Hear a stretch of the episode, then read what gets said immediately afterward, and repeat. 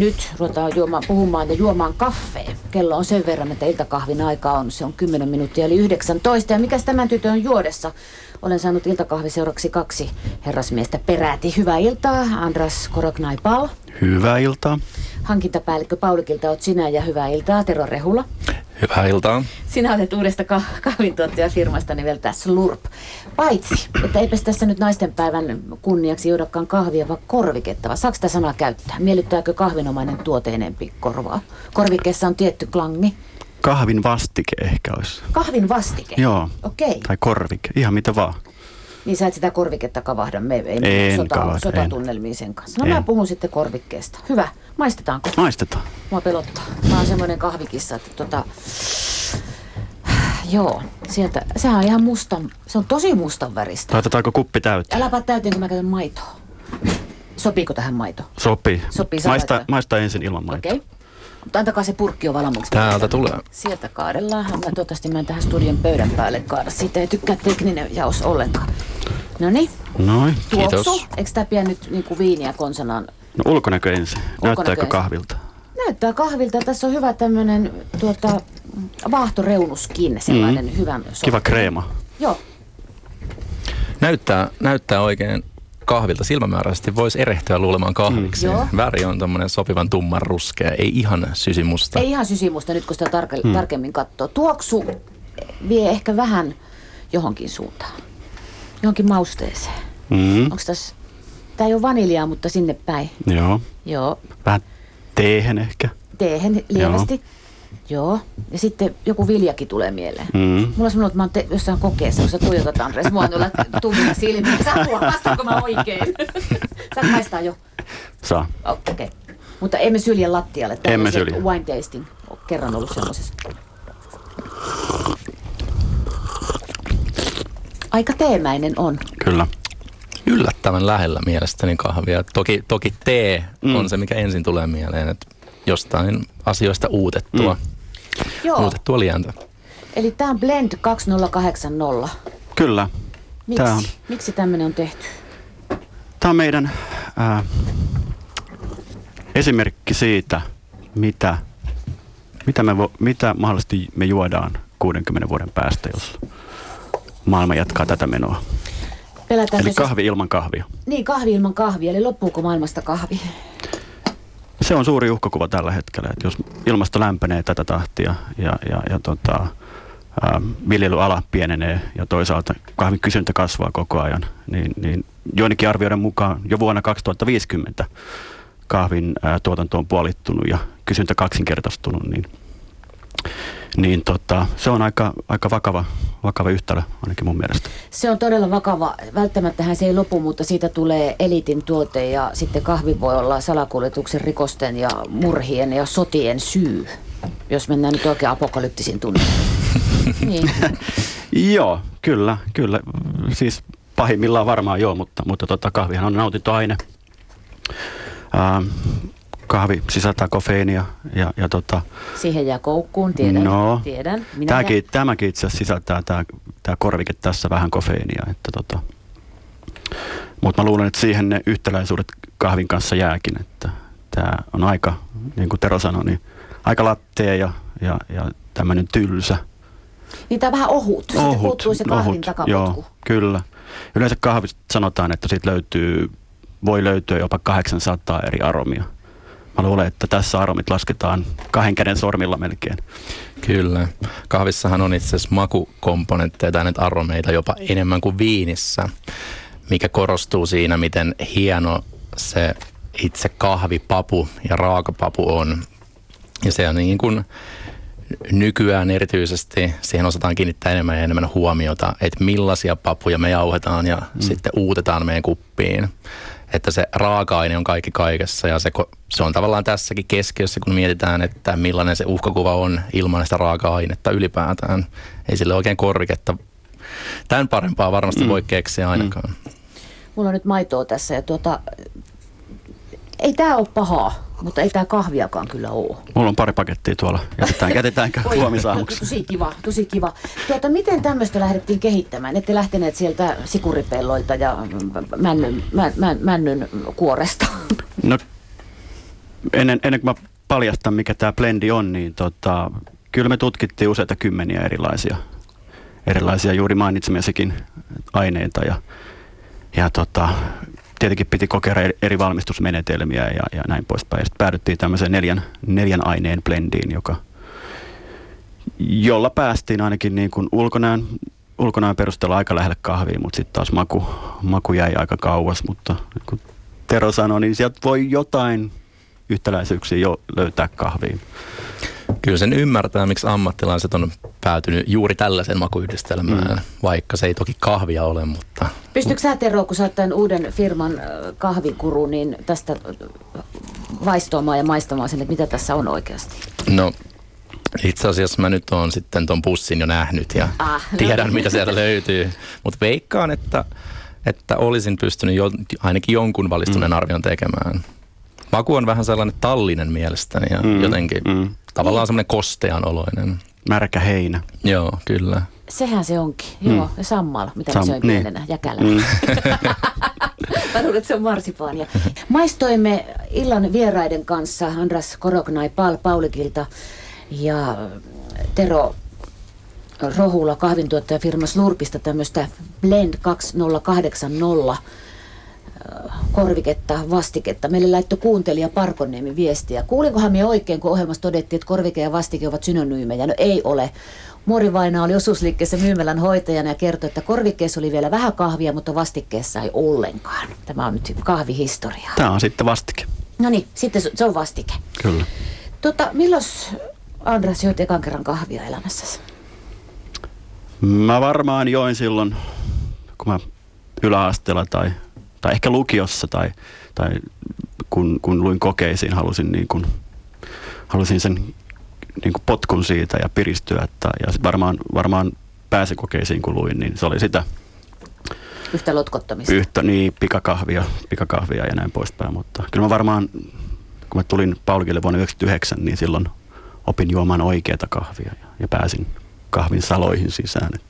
Miten Tero, milloin sä oot juonut kahvia? Joo, Mulla se taisi alkaa yläasteella.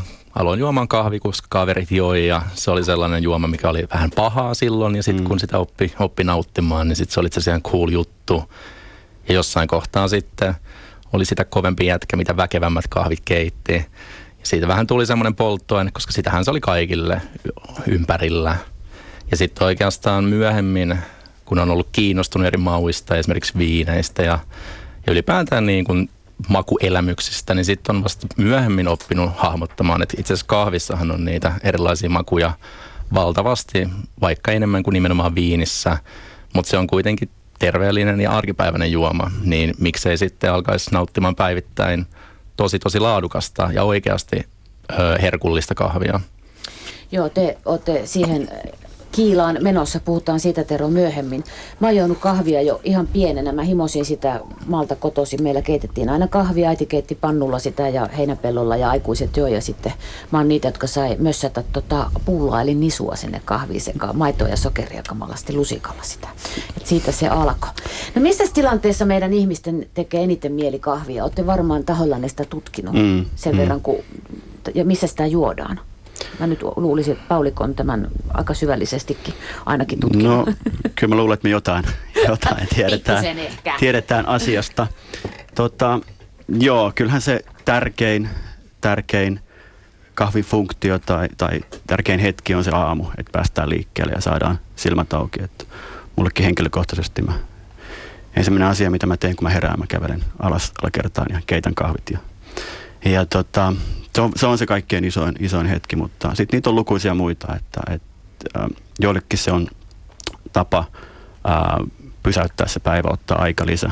Toiselle, toiselle se on se, kun äh, tavataan kavereita, niin kuin sanoit, ja, ja tota, sitten taas enenevässä määrin on ihmisiä, jotka, jotka nimenomaan ähm, haluaa maistaa kahvia, kokeilla kahvia niin kuin viiniä ja aika hurjiakin makuyhdistelmiä sieltä on löydettävissä. Mutta se kahvi, mikä liittyy arkeen ja juhlaan, niin sehän on se. Oli hautajaiset, oli häät, oli ristiäiset, oli mikä tahansa elämän käännekohta, lakkiaiset, valmistujaiset, eläkkeelle jäännit. Ilman kahvia niitä juhlia ei pidetä. Luuletteko, että se tulee olemaan haman tappiin saakka niin? Tuleekohan no. sinne sitten nuo teidän mainitsemat jo erikoisemmat ja uskomattomammat kahvijutut 2080 vaikka? Niin, kai, kai kahvi on niin syvällä suomalaisessa kulttuurissa, että en usko, että se on mihinkään pois lähtemässä.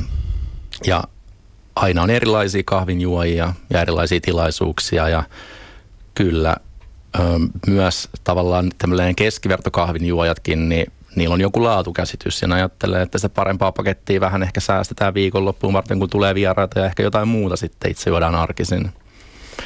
Että kyllä se tota, varmasti on myös juhlissa mukana tulevan ja vuosikymmenen myös kahvi. Tero Rehula, tuo Pauliko yksi jättiläisistä Suomen kahvimarkkinoilla. Miksi te tulette mukaan kisan kahvijuojien sydämistä ja miten?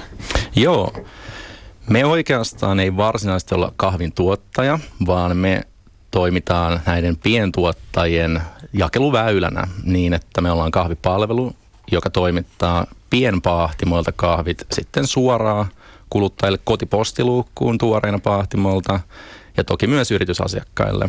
Ja teillä on se sana persoonallinen kahvi. Voinko mä nyt esimerkiksi tilata Olkan omat sumpit jotenkin? No kyllä, kyllä käytännössä tarkoittaa sitä, että sä menet meidän verkkosivuille slurp.coffee. No niin, joo, joo, joo, joo, joo niin.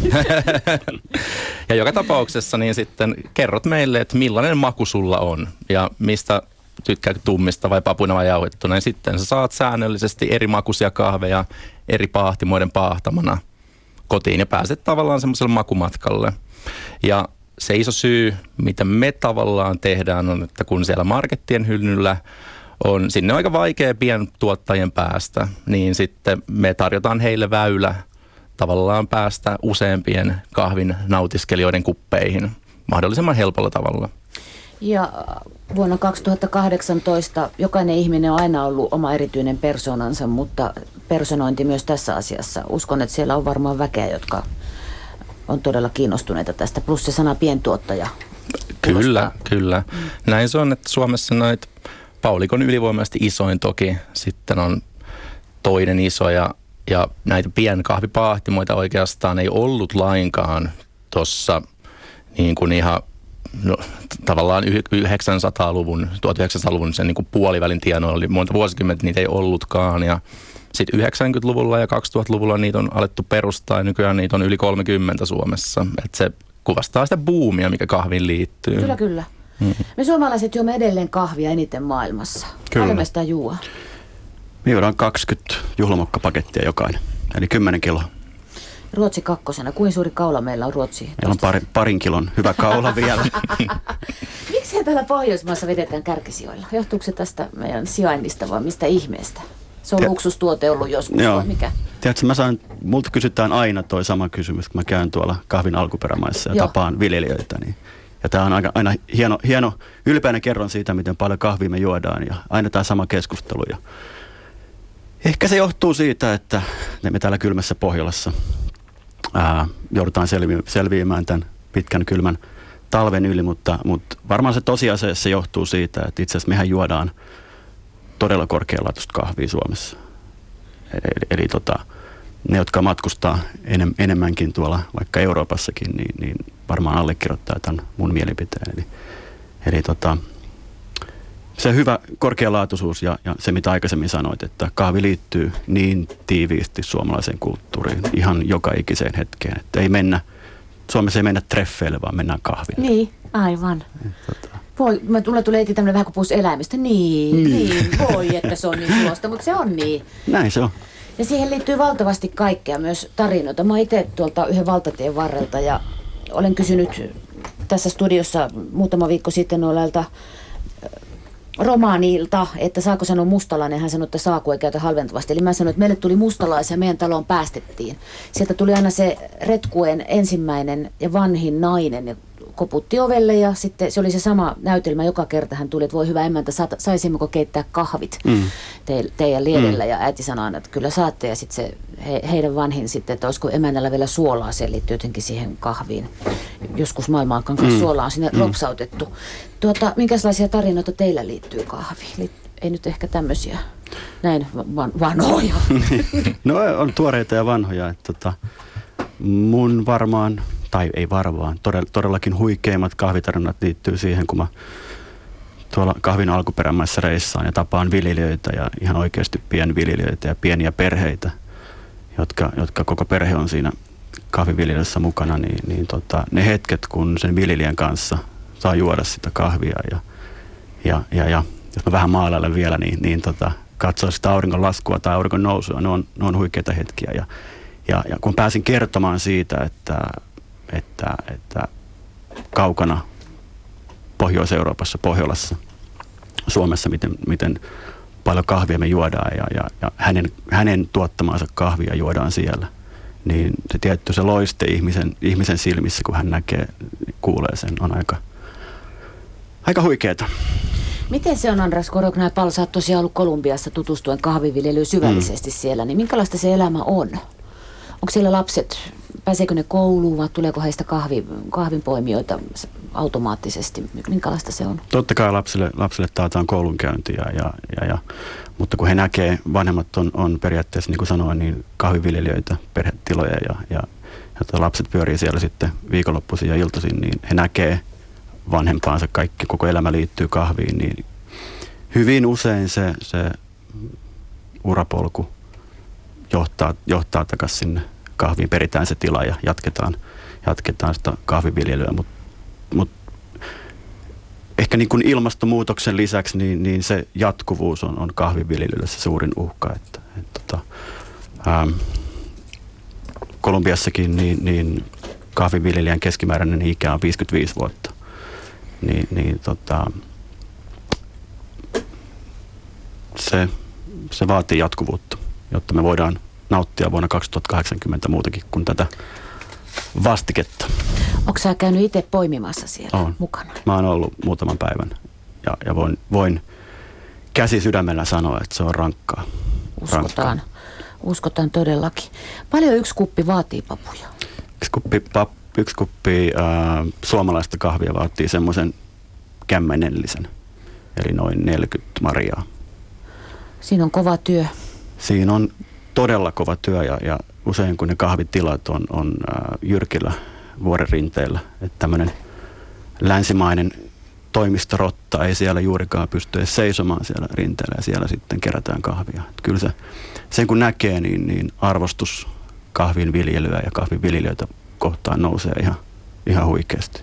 Onko sä Tero päässyt käymään vielä katsomassa sitä alkulähdettä? En ole omin silmin käynyt, käynyt tuolla alkuperämaissa, mutta paljon kuullut tarinoita ja nähnyt videoita ja, ja sitten meillä kun on näitä Pahtimo-yhteistyökumppaneita valtavan määrä, niin se on sitten sitä heidän tavallaan bisnestään hankkia niitä raakakahvia ihan samalla tavalla kuin mm. Paulikilla ja, ja sieltä aina tämmöisiä vastaavia tarinoita on kyllä kuullut ja on niihin mun helppo samaistua ja ymmärrän sen ja tiedän, että et ei se ole helppoa siellä, siellä alkupäässä varsinkaan kenellekään se mm. tavallaan kahvin tuottaminen. Tuota, liian lämmin ei saa olla, mm. mutta ei saa olla liian kylmäkin. Mm. Kun tämä maailma muuttuu tähän tahtiin, kun tämä muuttuu, niin siirtyykö se kahviviljely joskus pois sieltä, kuitenkin tänne päin? Oletteko te piirtänyt näitä kaavioita? Ei se ehkä ihan näin pohjoiseen, ehkä tuohon Ahvenanmaalle, mutta tota, ei kyllä se tota, äh, ilmasto kun lämpenee, niin koko ajan haettava ylempää ja ylempää niitä, niitä kahvinviljelylle sopivia maita, mutta niin kuin tiedetään, niin vuori on... Aivan, siellä on sekä huippu sitten. Niin, että jossain vaiheessa tulee, tulee huippu vastaan ja, ja, ja tota, ää, se on se suurin uhkakuva, uhkakuva ehkä. Että totta kai niin kun koko ajan kehitetään – ää, uusia laikkeita ja, ja näin poispäin. Mutta tämä on vähän niin kuin ää, kilpajuoksu aikaa vastaan siinä mielessä, että samaan aikaan kahvin kysyntä ja kulutus kasvaa, kasvaa huikeata tahtia ja, ja, ja uhkakuvat on siitä, että jopa 30 vuoden päästä niin kahvi on harvojen herkku. Kuinka huolissaan viljelijät ovat itse siellä, Andras Korokna ja Palku, sä oot ollut? Siitä, siitä toimeentulosta niin, toimeentulosta ja pitäisi siirtyä ja sehän on ihan järkyttävää. On, on, niin. on, se on, se on nimenomaan näin niin kuin sanot, että, että, että tota, he kokee sen konkreettisesti, että yhtenä vuonna sataa liikaa ja toisena vuonna pahtaa, pahtaa liian luja aurinko ja siihen pitäisi sopeutua ja koko elinkeino on siitä, siitä kiinni. Mutta mut, äh, siihen on tapoja, tapoja tota, varautua ja on, on tapoja, miten, miten siihen pystyy sopeutumaan ja On paljon kumppanuushankkeita tuolla alkuperämaissa, jossa me yhdessä paikallisen kumppanin kanssa opetetaan viljelijöille parhaita viljelykäytäntöjä. Usein nämä tilat on, on, on, on vanhemmilta perittyjä ja kaikki tavat viljellä on vanhemmilta perittyjä. Maailma ympärillä on muuttunut moneen kertaan, jolla myös sen viljelytapojen on, on muututtava. Ja usein me ollaan huomattu, että ne, ne tavat, jolla siihen tuottavuuteen ja, ja sen viljelijän toimeentuloon pystyy vaikuttaa, on hyvin, hyvin yksinkertaisia. Mä oon itse ollut näkemässä esimerkkejä, että viljelijöitä koulutetaan esimerkiksi siihen, että mikä on lannoitteiden oikea määrä. Ähm, perinteisesti Kolumbiassa niin, niin tota, oikea lannoitteen mitta on yksi kämmenellinen lannoitetta ja se heitetään sen kahvipensaan juureen. Mutta niin kuin tiedetään, niin meillä on vähän erikokoiset kämmenet. Mun, mun kämmen on ehkä, ehkä se optimaalinen, mutta esimerkkinä mä olin tosiaan tämmöisessä, tämmöisessä tota, ihan konkreettisessa koulutuksessa. Siellä oli 30 viljelijää paikalla ja, ja tota, jokainen otti kämmenellisen lannotetta ja laitettiin se vaalle ja mitattiin se. Mm. 80 grammaa oli oikea määrä. Mä pääsin aika lähelle tällä pienellä länsimaisella kämmenellä, mutta, mutta se suuri kolumbialainen kahviviljelijän kämmenen oli melkein tupla. Just. Eli, eli ihan turhaa, turhaa tota, liian, liian korkeat tuotantokustannukset ikään kuin sen liian, liian, liiallisen lannottamisen kautta. Ja, ja samaan aikaan siitä mitään hyötyä, hyötyä tuottavuudelle eikä laadullekaan. Eli tämmöisillä ihan yksinkertaisilla asioilla saadaan jo paljon aikaa. Kun sä oot ollut siellä, niin onko sulla päässä semmoinen lierihattu, Andras? Ei ole. Mulla on lippalakki. Mulla on nyt semmoinen vanha joku kahvennus Andien rinteillä ja sitten semmoinen, semmoinen tota, josta valo vähän siivi löytyy läpi. Mä visioin sut siihen, ai lippalakki. Tylsää. mulla on muuta, mä voin näyttää, mulla on muutama kuva tuossa kyllä. Että, tota, mutta yleensä se on lippalakki. Lippalakki, mikä on päässä ihan sen pahtava auringon takia. Tuli kysymys, mistä johtuu, kun kuppiin kaataa kahvia pinnalla kelluu rasvalautta? Hyvä kysymys sanoisin, että se uuttaminen on se, mikä siihen vaikuttaa. Eli jos esimerkiksi kahvin keittimässä on ollut vähän rasvaa sisällä, niin se sen todennäköisesti mm. tekee. Et jos on puhtaat välineet ja uuttaa kahvia, niin niin ei pitäisi käydä. Hän, tämä kysyjä sanoi, että on pessy kannut ja suodatin kotelona vesisäiliöt erityisen huolella. Onko kahvien lajeissa rasvapitoisuus eroja, hän pohtii? Ainakin on niin, että mitä tummemmaksi sen kahvin paahtaa, sitä väri muuttuu tummemmaksi tietenkin ja sitten jossain kohtaa käy niin, että ne kahvin öljyt saattaa mm. tulla pintaan, mikä tekee sitten kahvista rasvasemman.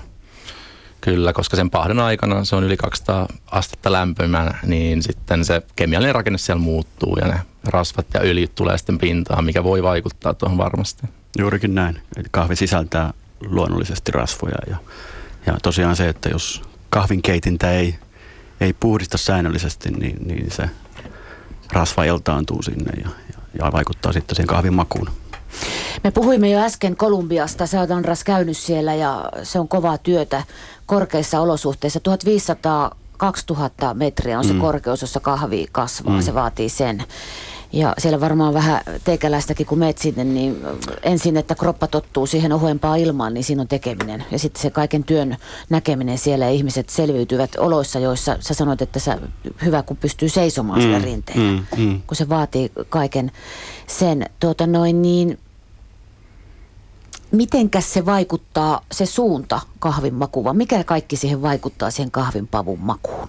Ää, mitä tarkoitat suunnalla? No niin mä ajattelin, onko se niin kuin länsirinne tai itärinne tai korkeammalla totta, vai matalammalla? Joo, totta kai pyritään saamaan se, se maksimaalinen auringon, auringon valon määrä sille, sille kahvipensaalle. Ää, ja totta kai enit, eniten vaikuttaa se, maku vaikuttaa tietenkin se maaperä, niin. ilmasto ja, ja se laike. Se on niin kuin viini. Kyllä, kyllä. Ja marjat meillä. Kyllä, niin. kyllä, juuri näin. Että, että tota, No tietääkö sen, mm. meikö sinne joskus sanomaan, että teiltä tulee kitkerää papua, siirtäkää pensaat? Mä luulen, että mä en ole oikea henkilö sanomaan, sanomaan sitä heille, että tota, mua katsottaisiin vähän vinoon. E, et, tota, he, on, he on tehnyt, tehnyt, useat viljelijät on tehnyt vuosikymmeniä, he tietää, tietää kyllä miten, miten, miten laadukasta kahvia tuotetaan. Aivan, niin, niin kuin sanoit, että se kulkee suvussa se tietotaito työ, työn ja kaiken suhteen. Mutta täällä meidän makuumme erilaisia kahveja. Toiset tykkää tummemmasta, toiset vaaleammasta, niin te olette sitten herrat siellä aika ytimessä näiden asioiden kanssa mm. vääntämässä mittareita ja su- suodattimia ja suuttimia, eikö niin? Missä mennään nyt? Kuinka mustaan tässä oikein ollaan matkalla?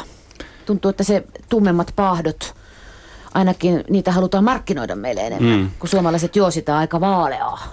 Joo, itse asiassa suom- suomalaiset menee hiljalleen siihen tummemman suuntaan. Tero on varmaan samaa mieltä. Näin mieltä se kai on, että ka- ja, ja tota, lähetty hyvin vaaleista, että Suomessa juodaan todella vaaleita kahvia, mikä taas tarkoittaa sitä, että sieltä tulee hyvin ne kahvin eri aromit, aromit esiin ja suomalainen vesi on hyvin optimaalinen itse asiassa kahvin, mm.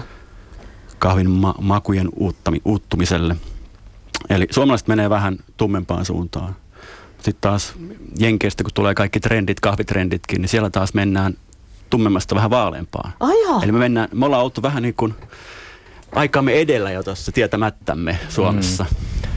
Se on tosi mielenkiintoista, koska Suomessa noin 80 prosenttia on vaaleapaahtosta ja tumman osuus kasvaa koko ajan, mutta juuri nuo trendit, mitkä mainitsit, niin ne on tavallaan sen suuntaisia, että kun siinä vaaleammassa pavussa maistaa paremmin sen pavun ovat maut, mm niin sitten mitä tummemmaksi sen paahtaa, niin sitä enemmän väkisinkin peittää niitä kahvin omia makuja, joiden eteen on sitten tehty aika paljon duunia, mm. vaikka siellä Kolumbiassa, jolloin se on tavallaan vähän kaksijakoinen asia, että toisaalta vaaleet, korost, tavallaan heidän, niiden merkitys nousee, mutta sitten tuolla ikään kuin isommissa kuluttajakunnissa ehkä se tummaa sitten kuitenkin, mihin edelleen hakeudutaan, kun halutaan jotain vähän erikoisempaa. Mm varmaan se niin kuin erilaisten, erilaisuuden kokeilu on, on se trendi nyt, että on se sitten tummempaa tai on se sitten erikoisempia makuja. Että useinhan Suomessa me juodaan, juodaan tota, markettikahvit on, on blendejä, eli ne on sekoitus useista eri alkuperistä.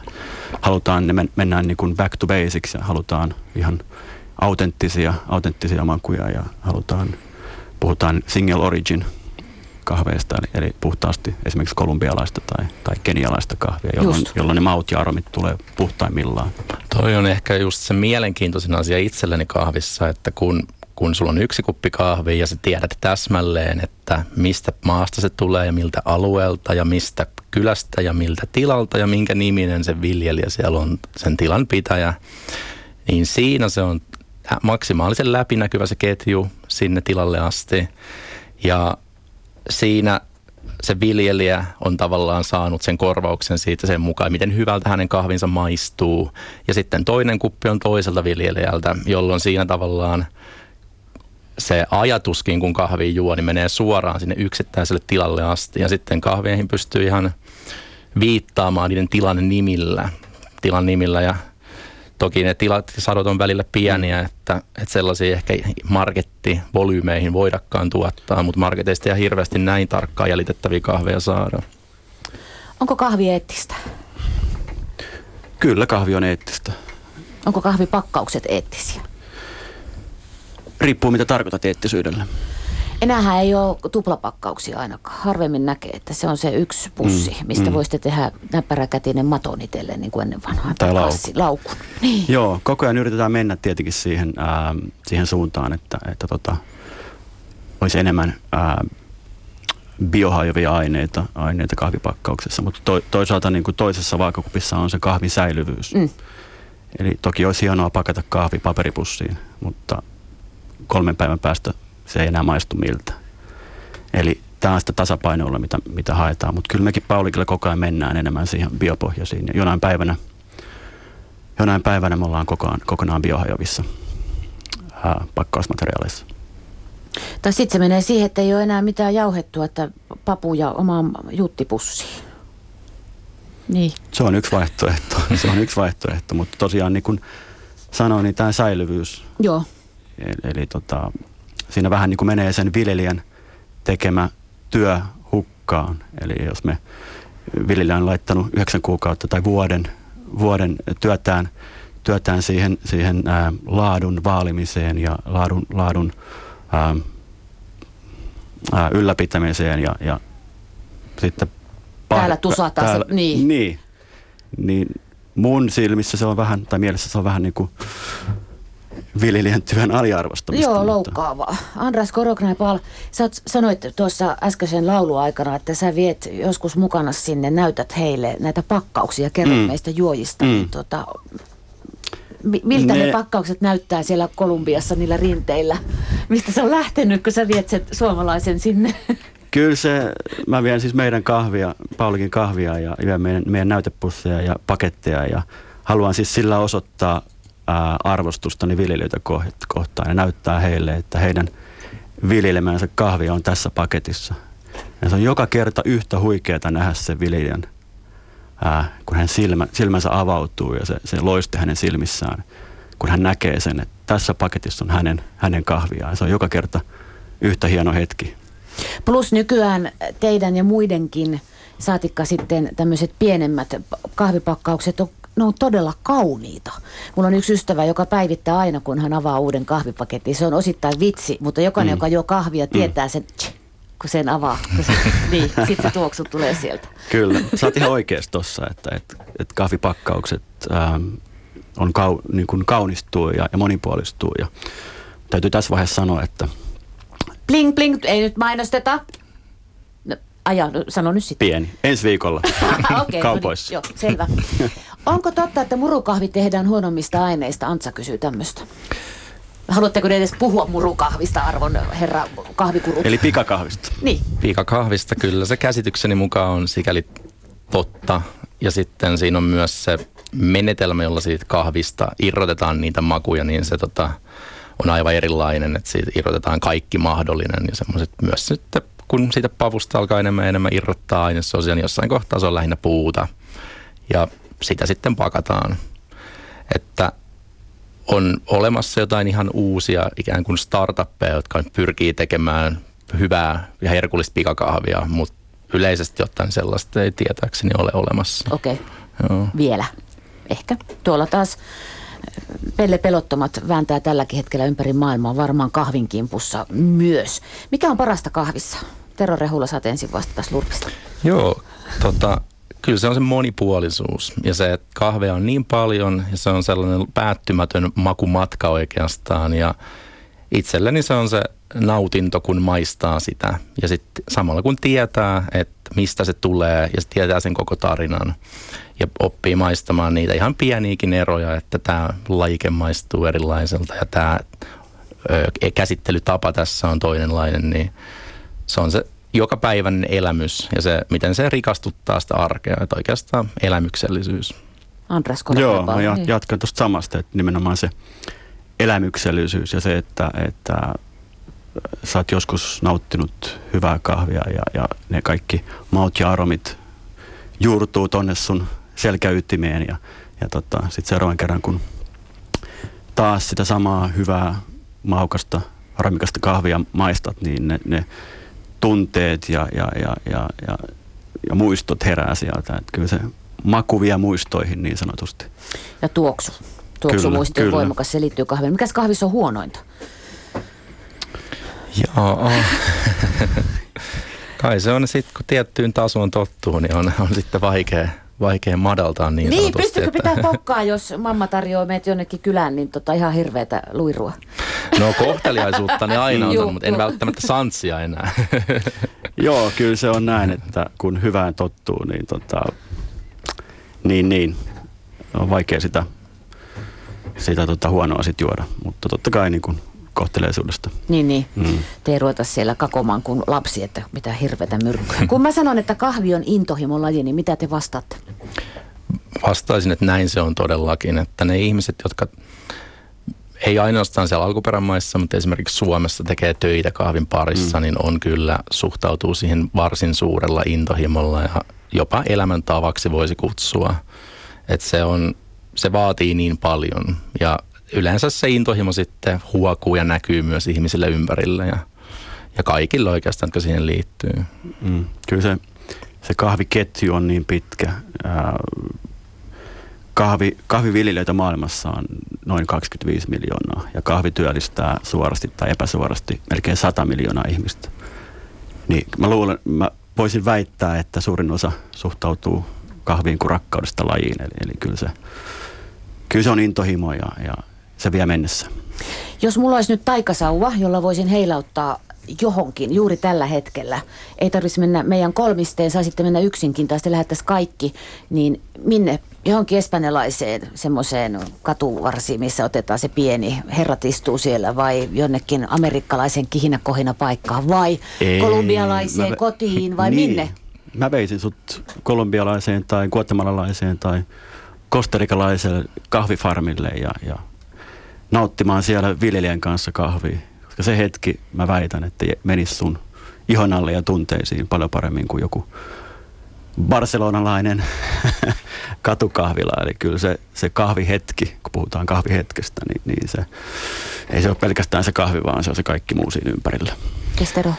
Samoin sanoisin, että se mitä kahville ylipäätään voi tehdä sen jälkeen, kun se lähtee pois sieltä alkuperän maasta, niin se me Suomessa osataan sille tavalla tehdä jo niin mm. hyvin, että ei tarvitse mennä Yhdysvaltoihin katsomaan, miten se tehdään, vaan menisin nimenomaan sinne vaikka sitten Kolumbiaan näkemään, että, että miten se siellä tapahtuu ja siellä se rakkaus siihen lajiin.